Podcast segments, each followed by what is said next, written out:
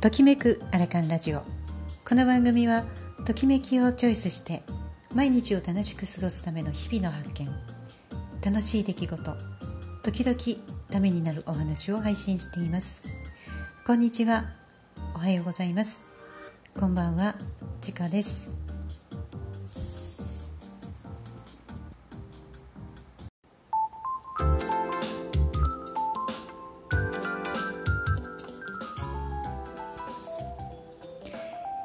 えー、100回配信記念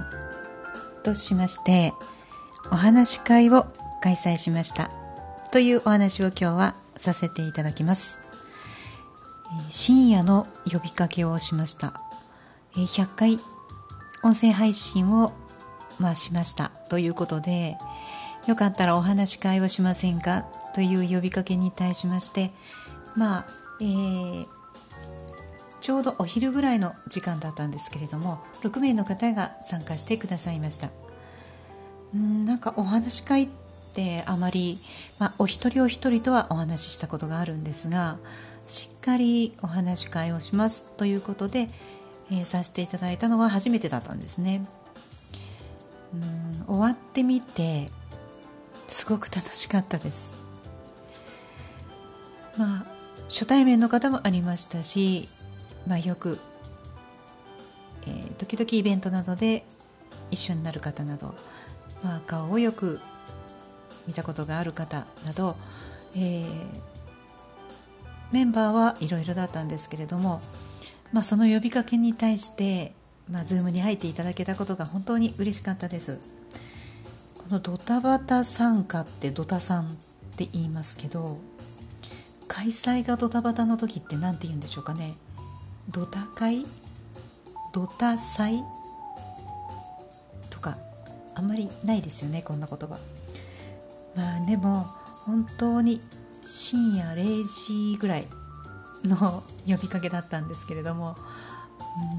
うん、なんでこれができるのかなって思った時にやはりコミュニティのまあ、メンバーが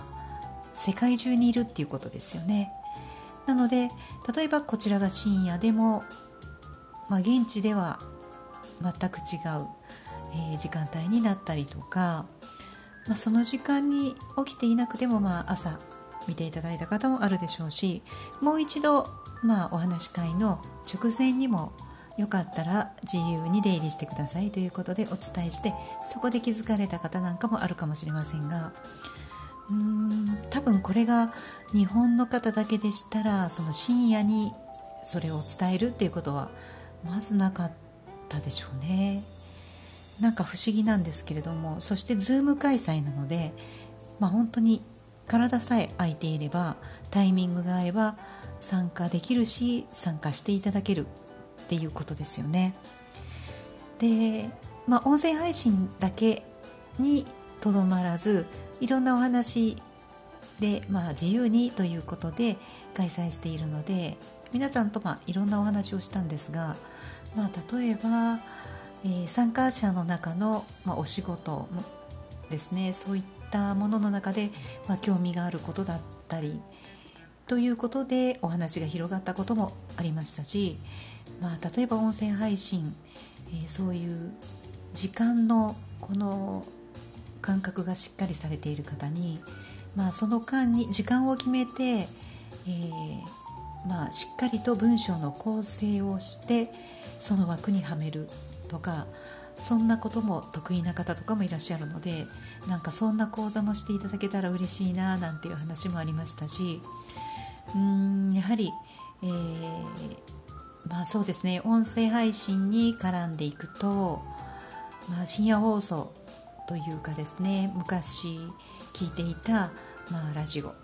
とかのお話になってきまして、まあ、多分その中では私はかなり、えー、古い時代になってくるので、メンバーをそのパーソナリティのメンバーをこう浮かべただけでもその年齢ってやっぱり世代とかってよく分かりますよね。でなんかそんな話の中で、まあ、イメージっていうことが出てきたんですけど、まあ、例えばえー、この私たちのような仕事でしたらエステのようなお仕事だったらイメージというと、まあ、いろんな分野のことってあると思うんですけど例えば技術に関して言うことですともう一つのメニューの中で、えー、例えばタオルをこの時に使ってこの時に、えー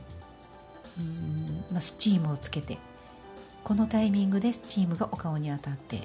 とかっていうのをイメージして時間配分をしていく。そしてその中で、えー、決まった時間の中に収めていく。っていうことがあったりするんですがまあ例えばですねイメージを膨らませると言ったら、まあ、この音声配信でもここにマイクがあった時マイクがあったら人によってやはりその聞いていたラジオ番組とかでも違うと思いますし、え、イメージしたもの曲もあるでしょうし、まあ、話のネタでもありますし人それぞれによって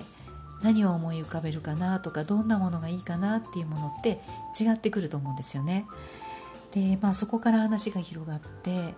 まあ、舞台鑑賞例えばミュージカルですとか、まあ、そういったものを見に行った時に、まあ、グループで行ったりとか、まあ、ペアで行ったりとかっていうこともあると思うんですがその人その人によって多分見ている背景というか見ているところって実は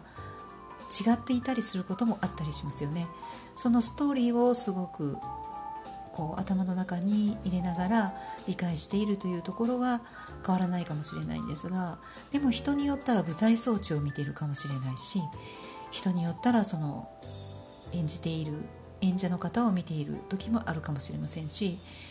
えー、観客席のお客様の状態を見ているなんてこともありますよね。でまあ一つ例え話の中に、まあ、カメラですね写真とかの話になった時に、まあ、今ってその何が何でもプロの方にお願いしなくてもそれを得意とする方ですね、副業でやってらっしゃったり趣味でやってらっしゃる方に、えー、カメラ撮影ってお願いできたりもするよねという話から、まあ、このカメラ例えば、まあ、技術があるないにかかわらず同じ場所に行ってカメラを一人一人渡したとしたら興味のあるところ撮りたいなと思うところとか、まあ、撮りたい背景ってちょっとずつ違ってくると思うんですよね。なのできっと作品として出した時には全く違うものところに見えたりすることもあるでしょうし、まあ、一つ同じところを撮ってでもなんか全く違うものに感じたりっていうこともありそうです。えー、私がまあ例え話として出して、えー、まあ、自分の子供が小さい時にですね、えー、旅行に行った時、えそれぞれにカメラを持たせてみたんですね。そしたらやはり全く撮る景色が違っていて面白いなと思って、えー、後で、まあ、こう現像してみた時にあそれぞれの興味とか、まあ、惹かれるものに違いがあってこれが綺麗だっていうところも違うしいやもう全く一人の興味のあるところには、まあ、目がいってないっていう状態もあってこれはもうとても面白かったなっていうのを思い出してそれもまあお伝えしてたりしたんですがうーんなんかみんなで行って一人一人がまあ好きなところで例えば被写体が1つあって撮るにしたって、まあ、後ろから撮るか横から撮るか上側から撮るか下側から撮るかによっても見え方が変わってきますし好きなように撮ってって言ったらやはりお花に目が行く人もあればうーん走っている電車に目が行く場合もあれば本当に人によって様々ですよね。うん。だからラジオ配信も、まあ、コミュニティの中でも、えー、全て聞いていても全てが面白いんですよね。その方自身人自身もあるし、まあ、声もあるかもしれないし話している内容とかその方のだから興味に引き込まれていくというかそういうことだと思うんですけど、まあ、別世界を除く。そしてああこんな感じ方をするんだなとか自分以外の方がまあ、感じていいなと思って配信しているということなのでそれをまあ見るっていうのはすごく楽しいし面白いですよね。うんだからなんかイメージが膨らむイメージを膨らませるってとても面白いなというそんな話も出ていました。まあでもまあこれお話し会いろんなジャンルのお話も出たりしますし例えばこれを音声配信に絞っていけば、まあ、私がしていること、えー、どういうふうに音楽を入れているかとかどんなサイトを使っているかとかそれもきっと一人一人で違うしあるいはあのそれがいいなと思ったらみんなで真似ているところもあったりしますよね。うんなので、まあ、今回は音声配信だけじゃなく、まあ、自由にお話をしましたけれどもなんかお話し会ってやはりいろんな方を知ることができていろんな方の興味を知ることができてうんなんかこう人にとても興味が持てるなんかいい機会になるなと思って感じました。まあこういったお話し会というのの開催は初めてでしたのでうんいろいろまだ次にした時にはこうしたいなああしたいながやはり出てきてるんですが、まあ、何か話題を提供できるようなことを探って提案していけるようになりたいなと思いました。まあ、でもこれも音声配信が100回できたことで起きたことなので一つの行動がまた次の行動につながるという点ではすごく私にとっては大きなことになったりします。はい、今日は100回記念の100回配信記念ですね。のお話会を開催しました。ということでお話をしてみました。では今日はこれで失礼します。